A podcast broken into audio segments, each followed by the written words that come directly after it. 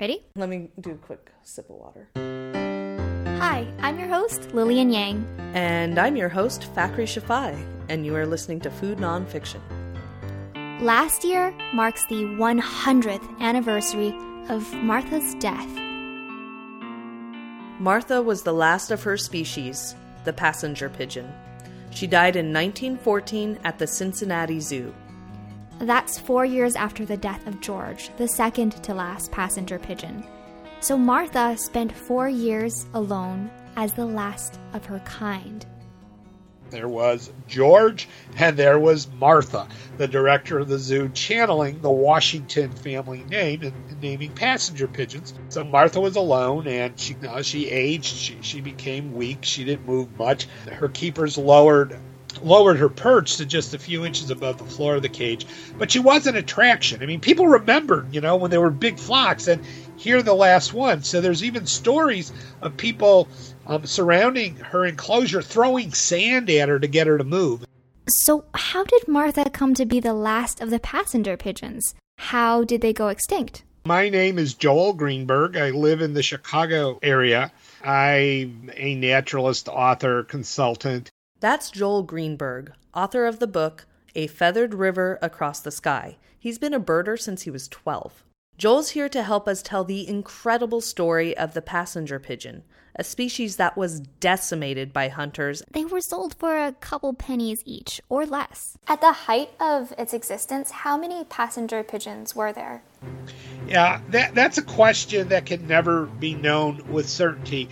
Arlie Schorger, who wrote this comprehensive monograph on the bird 50 years ago, estimated that there were three to five billion. But there may well have been more because there were individual flights that may have themselves in one place, you know, exceeded 3 billion birds. And what would it have been like to see one of these flocks flying overhead or landing in trees? Well, let me give you an example from the early 1850s in Columbus, Ohio. You know, people were, were doing their work and running errands, and they heard this humming sound. And they looked into the southern sky and they saw light clouds. And as time passed, it was clear those clouds were passenger pigeons. With the passage of even more time, they were plunged into darkness. The birds literally obscured the sun. And the beating of hundreds of millions of wings made it impossible for people to communicate. Further, the beating of those wings created downdrafts. People literally became cold. And then, when the flock passed, all the buildings were plated in white. John Audubon talked about a flight of birds that took three days, that literally darkened the sky for three whole days. And he said the, the droppings fell like snowflakes. When they landed, the trees were destroyed like a tornado had passed through. When they lifted, the wind from their wings chilled the air, making people cold. And when they passed, the buildings were covered in white. A passing flock could darken the skies for days they almost ran out of words. They they they had to reach out to you know biblical uh, expressions to try to recreate uh, what it was that they experienced. Passenger pigeons were 15 to 18 inches long and weighed 10 to 12 ounces each. They ate a variety of plants and insects, but especially during nesting season, they preferred the nutritious beech nuts and acorns. Masting is when trees produce an abundance of nuts in an attempt to overwhelm their predators with more nuts than the predators can eat, therefore ensuring that some nuts will germinate into new trees. Passenger pigeons flocked to masting trees. Passenger pigeons that's how they got their name. They crisscrossed the landscape in search of food. Here today, gone tomorrow, uh, somebody called them the gypsies of the bird world because they were primarily looking for food. So they did generally migrate north in the spring and south in the fall, but not in the strict um, way that a lot of other birds do. So, for example, one winter there were birds, uh, masses of birds in James Bay um, at the southern end of Hudson Bay. And one year they nested in Mississippi. Understandably, they tasted different depending on their recent activity. If, if the birds had just been migrating, know, the birds were tough. But if they were in places where they had been eating, you know, the, the people liked them much better. So, you know, they, they probably tasted somewhat like commercially produced squab. And we could talk about the, you know, the, the food aspect because it's pretty interesting. You know, the rich ate them, the poor ate them. Yeah, so what are the interesting aspects of passenger pigeon as a food? Going back even to the very, you know, earliest settlers, um, back to one place in Ontario, they they lived on fish and passenger pigeons, so the crown really didn't have to give them much but a little flour, you know, every year. But as we proceed, so again, this was in Ontario, there were times and places there where servants demanded that in their job contracts, they said you can't serve us passenger pigeons more than, than X number of days in a row. Alexander Wilson, uh, the father of American ornithology, said that when passenger pigeons are the mainstay of breakfast, lunch, and dinner for weeks at a time, the very name of the bird makes you lose your appetite. The passenger pigeon was important for the survival of some of the early settler colonies. There were other places in Plymouth, Massachusetts, 1640s. One year the pigeons ate crops. That was a bad thing. But then the next year, uh, there was a crop failure, and the pigeons arrived, so people survived because they could eat the pigeons. You know, so in the early years, pigeons were a mainstay, were something that was really important. People started by killing the birds just to feed themselves. So let's talk about the hunting of the passenger pigeons. Is there a time when it kind of started becoming popular to hunt them? The very first people to kill them was uh, in the mid 1500s at a French Fort Caroline in Florida. People originally killed them for their own use as food. Then they killed extra to sell in local markets. Then, with expanding railroads, they could sell to regional and ultimately even national markets. Two advancements played a big role in the mass killings of passenger pigeons as a cheap food. One was the railroads. The railroad meant that wherever the birds were obtained, if you could get them to a station, um, you could get them to the big urban markets of the Midwest and East. The other was the telegraph. The telegraph meant that wherever the bird showed up, that information could be disseminated quickly and widely. You had a group of hunters, maybe as many as 3,000, who did nothing but hunt the birds all year long.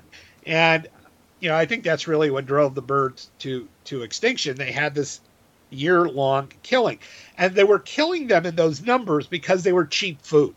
Um, you could buy them for pennies a piece or even less.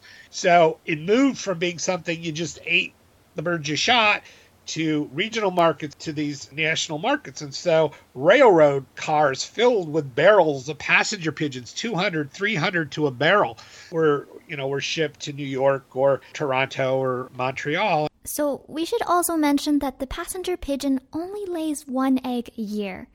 That's not enough to overcome this kind of hunting. History suggests that few things stimulate human ingenuity more than the challenge of killing. A lot of birds were shot. But the most interesting um, and most sophisticated way was using nets. What they would do is um, they would clear a space and bait it with grain, and they would set up these large nets. Now, to attract the wild birds flying over, they used um, live passenger pigeon decoys, which were known as stool pigeons. Are you familiar with that term? Stool pigeons? No. Yeah. Okay for people familiar with 1940 gangster movies, it's it's a common term, and it basically means when you're uh, when you betray a member of your own group. So they would put these live passenger pigeon decoys on um, this teeter totter like device called the stool and move it up and down to create the impression of a peacefully feeding bird. And so the wild birds come by, they look down, they see the grain, they see this bird, you know, not disturbed. Oh, and to ensure that the stool pigeon didn't spook when the wild birds came down, they would frequently sew its eyelids shut. Oh my! And the wild birds would come down and they'd release the nets, and they could catch hundreds of birds at a time, sometimes 1,200 or 1,300. And the problem, though, was that if there were enough birds caught, they could raise the corner of the nets that birds could escape. So the hunters often bolted from their blinds threw themselves onto the nets, and with one free hand reached in, grabbed a bird, and chomped down on the back of its neck. And one, one hunter from Pennsylvania complained he chomped on so many bird um, necks that his teeth got loose. Um, and I asked a dentist about it, and he said that given the prevalence of gum disease in the 19th century, he could believe it. But that that was one way they caught them. And potato farmers in Orillia, Ontario. This is rare. I'm, now I'm giving you some weird examples. Mostly they were shot and they were netted as I described, but just one example. It, it, when they were harvesting their crop, if passenger pigeons were flying low overhead, they'd actually reach down and hurl tubers at the birds. Now, they lost more potatoes than they gained pigeons, but every so often they knocked a pigeon out of the sky. And I mused that if only an onion fell as well, you'd have an entire stew, you know, at your feet. They tried to asphyxiate them. They would take clay pots and they would burn sulfur in it and place it under roosting or nesting birds, and some number of them would, would fall. So, you know, people are pretty creative when it comes to killing. People kill passenger pigeons in all kinds of ways. So let's start talking about the beginning of their extinction? Did people notice? Did they care? They just kept killing them? Well, most people did not care. And because they gathered in numbers, even at the very end, you could read, say, in a newspaper, there were, you know, a million in Mauston, Wisconsin, and there were. But four years before, there were tens of millions. There were a handful of people who, who clearly expressed unhappiness with the slaughter. The most striking was Junius Brutus Booth. He was a famous actor of the 19th century. He's more famous for being the father of John Wilkes, who assassinated President Lincoln. But unlike his son, he really had an aversion to killing. And so uh, he was performing in Louisville, Kentucky and a flight of birds had just gone by the few days before, and there were lots of dead birds, and they were selling them on corners. So he reached out to a minister, James Freeman Clarke, uh, one of the leaders of the Unitarian movement, and basically he asked Clarke if he would preside over a funeral for five dead passenger pigeons. He wanted Clarke to read the eulogy, whereas he, Booth, would get a hearse and procure a place to bury them. And invited Clarke to his hotel room, and Clarke listened. And we know this because it's in Clarke's memoir. Clarke wrote about it. He declined, but Booth apparently did get a hearse. And somewhere in a cemetery in Louisville, Kentucky, there's some, you know, buried passenger pigeons. At the end, the hunters, you know, who chased the birds surely knew the birds were declining. The largest nesting ever known occurred in 1871 in central Wisconsin. It spread across 850 square miles and involved probably 136 million birds. Okay, 1871. The last nesting of any size was seven years later, 1878. It occurred in uh, Michigan and that probably involved 200 square miles and maybe 60 million birds. Okay, 1878. The very last time they nested in any numbers at all was just four years later in 1882, when there were three nestings in Wisconsin, one in Pennsylvania, that probably exceeded a million birds each. And so, you know, the hunters surely understood that they were declining. And it seems to me, you know, they could have done one of two things. They either could have said, if I want to keep my job, we need to lay off a bit, give the birds a chance to um, increase. They didn't do that. Instead, the hunting became more intense. So, one of the nestings in Wisconsin, um, as soon as the, the young pigeons were hatched, and you know, think about what a young pigeon looks like, or any bird when it first hatches, it's all bones and feathers, right? So, usually they would wait until the bird developed some fat, meat became more toothsome. But in 1882, as soon as the birds were hatched, they grabbed them, they put them in barrels, they stomped them into paste. And, you know, you can imagine the people who bought this. I mean, it wasn't a very good product. And that was the last time that the birds nested in any numbers at all. I mean, people co- continued to hunt them, you know, through through the 1880s, but by 1890 there may not have been more than maybe three or four thousand birds left. Not very long a time for that population to collapse. The very last wild bird shot, for which there's no doubt, was shot in 1902, as far as we know.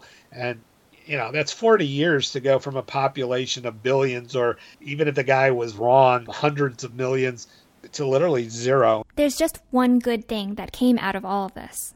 The extinction of the bird led to certainly the United States' first great environmental movement. And one of the key laws that came out of that was the Migratory Bird Treaty Act, which ratified the treaty between the United States and Britain regarding birds that flew from your country to this country and back and forth. The pigeon is a powerful example of the proposition that just because something's abundant. If we're not good stewards, we can lose them.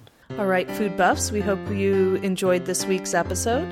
We have a new app that came out, and we're really excited about it. So please just download it onto your phone to support us. We'll love you for it. For our new listeners, we've uh, really enjoyed reading some of the latest reviews. We appreciate We appreciate it so much. we appreciate the feedback. And for anybody who hasn't gotten a chance yet, please go onto iTunes and review us if you like us. It really helps us out and lets us know we're on the right track. A little shout out to the last three reviewers that we had Gamester80, Dante Stack, and Cole Roulan. Write into us at feedback at foodnonfiction.com if we pronounced your username wrong, and we'll try again next time. But thanks for the feedback. We really appreciate it. And we hope you have a great week, food buffs. Don't forget to subscribe. Bye. Bye.